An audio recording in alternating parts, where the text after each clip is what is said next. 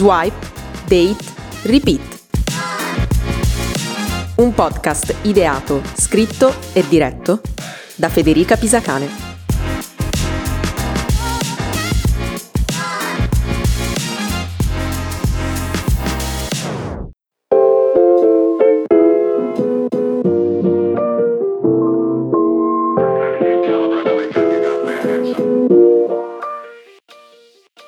Benvenuti a un nuovo episodio di Swipe Date Repeat, il podcast su Tinder e sul magico mondo del dating online che è aperto anche alle vostre storie, alle vostre opinioni, alle vostre idee e tutto quello che volete raccontarmi. Quindi se volete collaborare a questo podcast potete scrivermi sia su Facebook che su Instagram, il mio nome è Federica Pisacane e ci mettiamo d'accordo per registrare qualcosa insieme. Allora, innanzitutto mi scuso con voi perché ho il raffreddore e quindi ho questo tono di voce un po' strano. Purtroppo se voglio mantenere la cadenza settimanale di questo podcast devo registrare per forza e non posso aspettare di guarire, perciò vi ripeto, mi dispiace per questo tono di voce un po' strano e oggi va così. Nei due episodi precedenti abbiamo parlato rispettivamente della bio e delle foto su Tinder, che sono le due cose che costruiscono, diciamo così, il profilo su, su questa app e anche sulle altre. Come probabilmente voi già sapete, nel momento in cui ci troviamo davanti un profilo e questo profilo non ci piace, non vogliamo più vederlo, possiamo fare swipe a sinistra e quindi farlo sparire nel void. In realtà ritornano poi ciclicamente, non chiedetemi come, però ho notato questa cosa. Però insomma in linea di massima lo possiamo spedire nel, nel, nulla cosmico e arrivederci e grazie. Se invece il profilo ci piace possiamo fare swipe a destra e sperare nel match. Il match avviene quando anche l'altra persona ha fatto swipe a destra sul nostro profilo e quindi appunto veniamo uniti, diciamo così, uniti, matchati, non lo so, comunque avviene questa magica cosa che è il match su Tinder. Che cosa succede dopo il match su Tinder? Puoi chattare con l'altra persona. E questo apre una serie di problemi, tra virgolette, soprattutto su come iniziare la conversazione. Perché il primo approccio è sempre molto importante, innanzitutto, ma è anche molto difficile, soprattutto perché sull'app non si ha la persona davanti e quindi non si sa quali sono le sue reazioni, le sue espressioni facciali, non si ha un ambiente intorno a noi dal quale prendere spunto per iniziare la conversazione, quindi è un po' complicato. Quindi si può utilizzare come base ciò che si vede intorno a noi in quel preciso momento, quindi sull'app, ovvero appunto la bio e le foto. Quindi si possono utilizzare degli elementi in queste due cose per iniziare la conversazione, ma di questo appunto ne abbiamo già parlato parecchio negli ultimi due episodi, quindi non mi dilungherò troppo. Però può capitare anche che non ci sia niente di interessante nella bio o nelle foto, ovvero nulla che si possa utilizzare per rompere il ghiaccio, oppure la bio non c'è o non ci sono nemmeno le foto, in quel caso perché avete matchato con questa persona, però va bene. E quindi si può fare una battuta per rompere il ghiaccio. Una battuta per rompere il ghiaccio, per esempio, è, non lo so, quanto pesano due orsi polari, abbastanza per rompere il ghiaccio.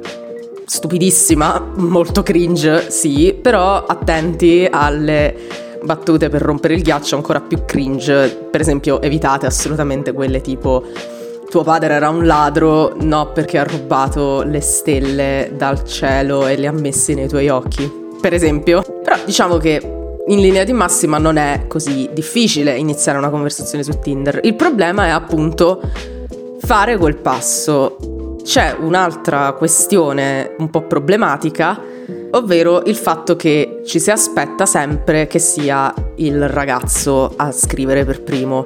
Quindi la ragazza si limita semplicemente a fare match con gli altri tizi e poi sta lì ad aspettare che l'altra persona gli scriva.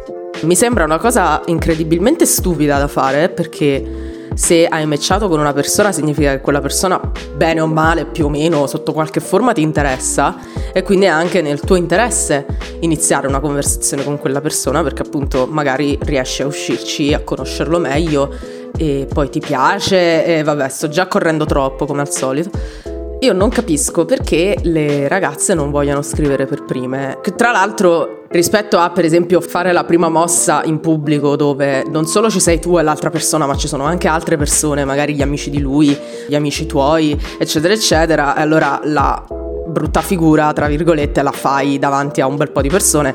Su Tinder invece siete solo voi due e al massimo la chat di gruppo dove l'altra persona invia lo screenshot della tua battuta per rompere il ghiaccio terribile. E quindi non c'è assolutamente nessun... Um, nessun margine di imbarazzo, o almeno il margine di imbarazzo è sensibilmente ridotto rispetto al mondo esterno. Quindi veramente io non capisco qual è la difficoltà per noi ragazze di scrivere per prime. Io all'inizio mi sentivo un po' in imbarazzo, eh, onestamente, perché appunto non avevo mai fatto questa cosa e quindi non sapevo minimamente che cosa fare. Poi ho iniziato a provare delle cose, quindi proprio metodo tentativi ed errori. Alcune cose hanno funzionato, altre no.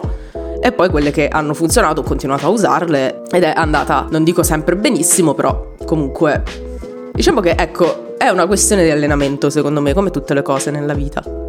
E siccome appunto c'è questa aspettativa nei confronti dei ragazzi di scrivere sempre su Tinder, ovviamente, di, ovviamente sto parlando di interazioni eterosessuali, eh, per quanto riguarda le interazioni omosessuali non ho la minima idea di come funzionino, quindi se qualcuno di voi me lo vuole dire lo faccia assolutamente perché io ho bisogno di sapere queste cose, però insomma diciamo che in un contesto eterosessuale c'è questa aspettativa per la quale il ragazzo deve scrivere per primo.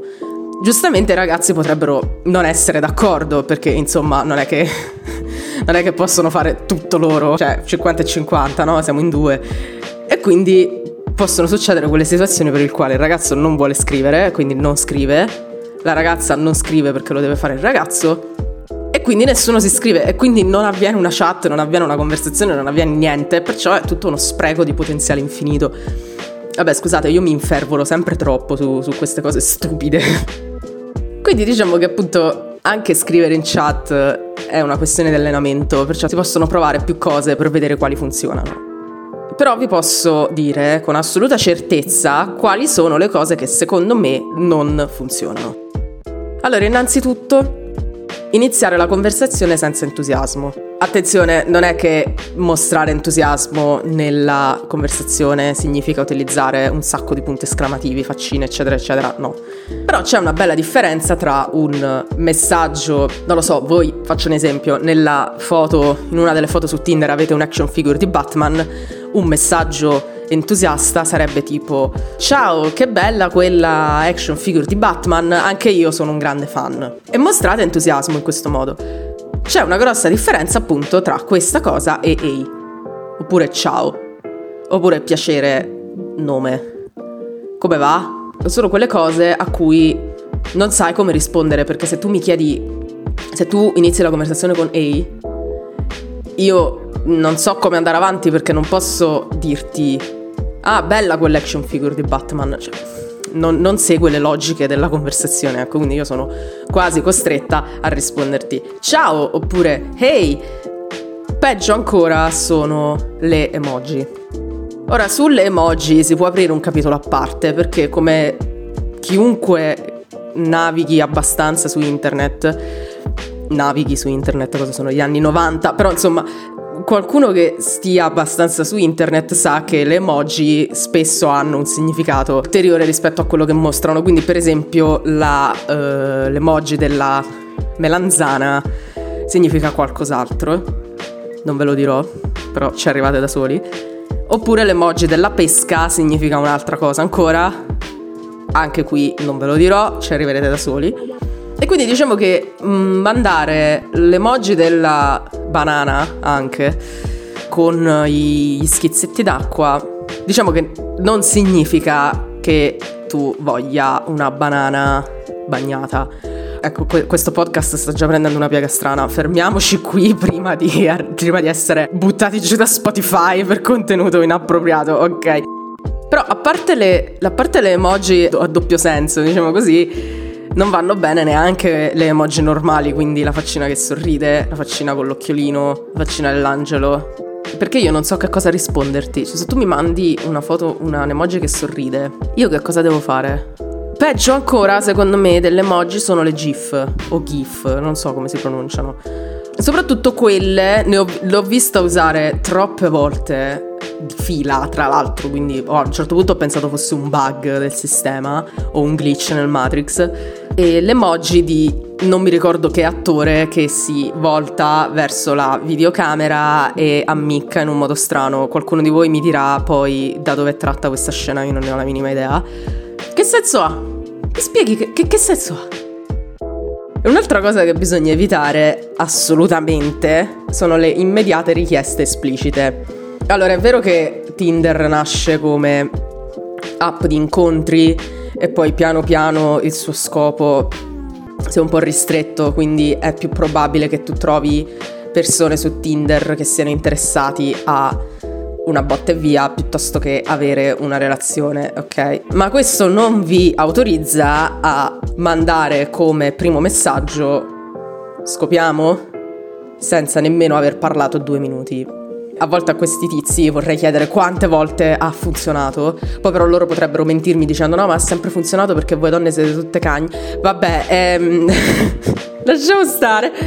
Allora, l'obiettivo potrebbe. L'obiettivo di, del, del, match potrebbe anche essere comune, nel senso che magari, magari nessuno dei due sta cercando una relazione seria, ma questo non significa che tu possa andare dritto al punto.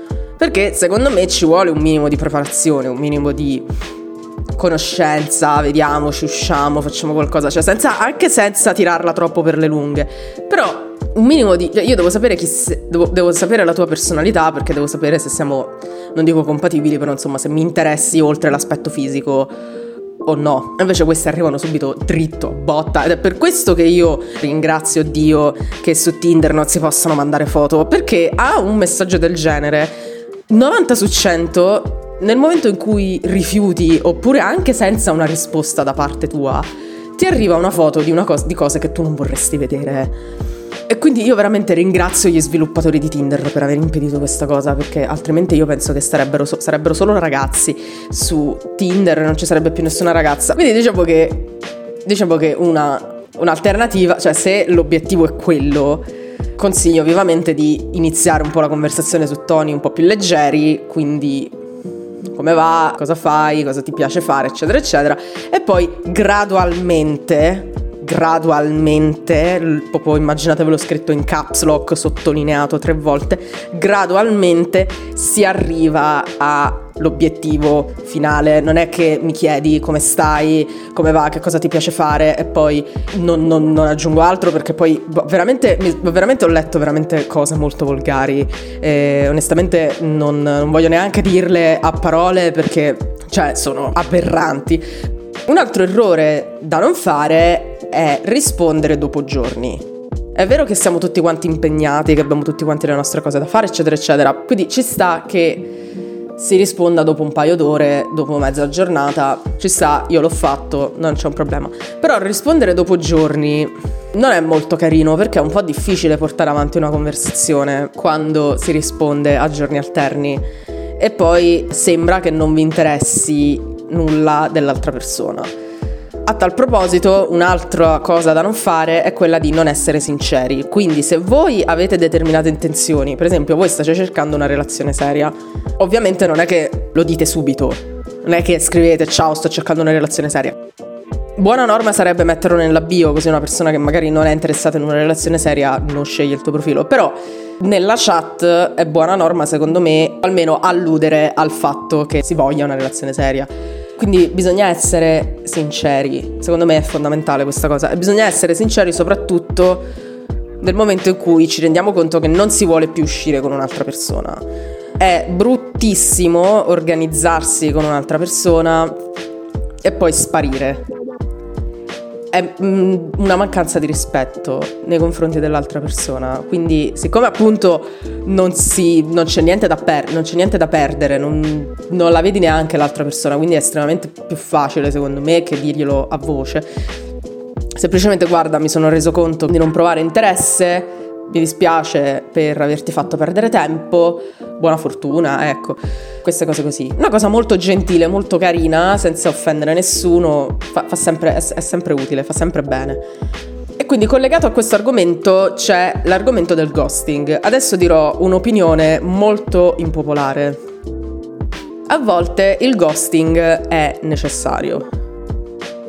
Ora, se tra qualcuno di voi ascoltatori c'è qualcuno che vive sotto un sasso, Vi spiego cos'è il ghosting. Il ghosting è quella pratica di sparire completamente dalla circolazione dopo essersi scambiati diversi messaggi senza dare alcuna spiegazione. Ed è una pratica considerata da tutti barbara perché anche quella è una mancanza di rispetto.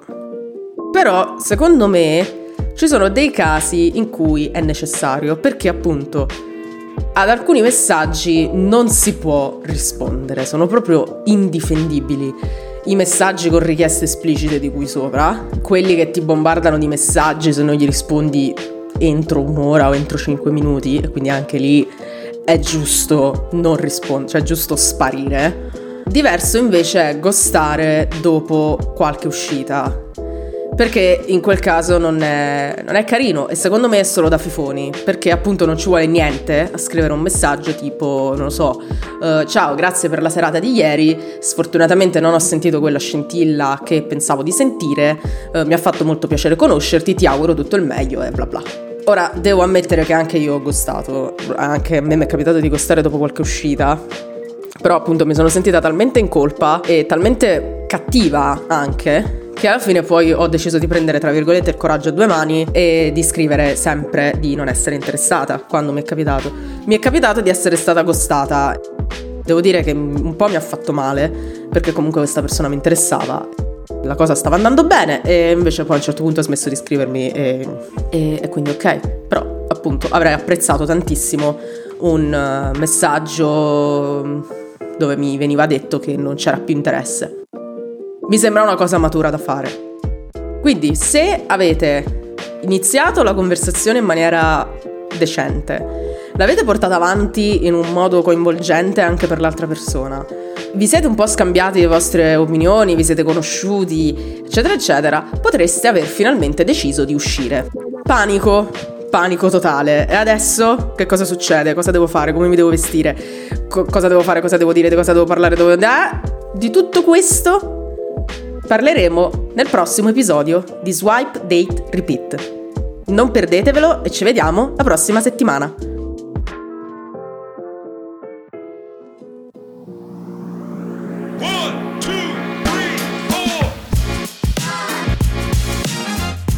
Swipe, Date, Repeat. Un podcast ideato, scritto e diretto da Federica Pisacane.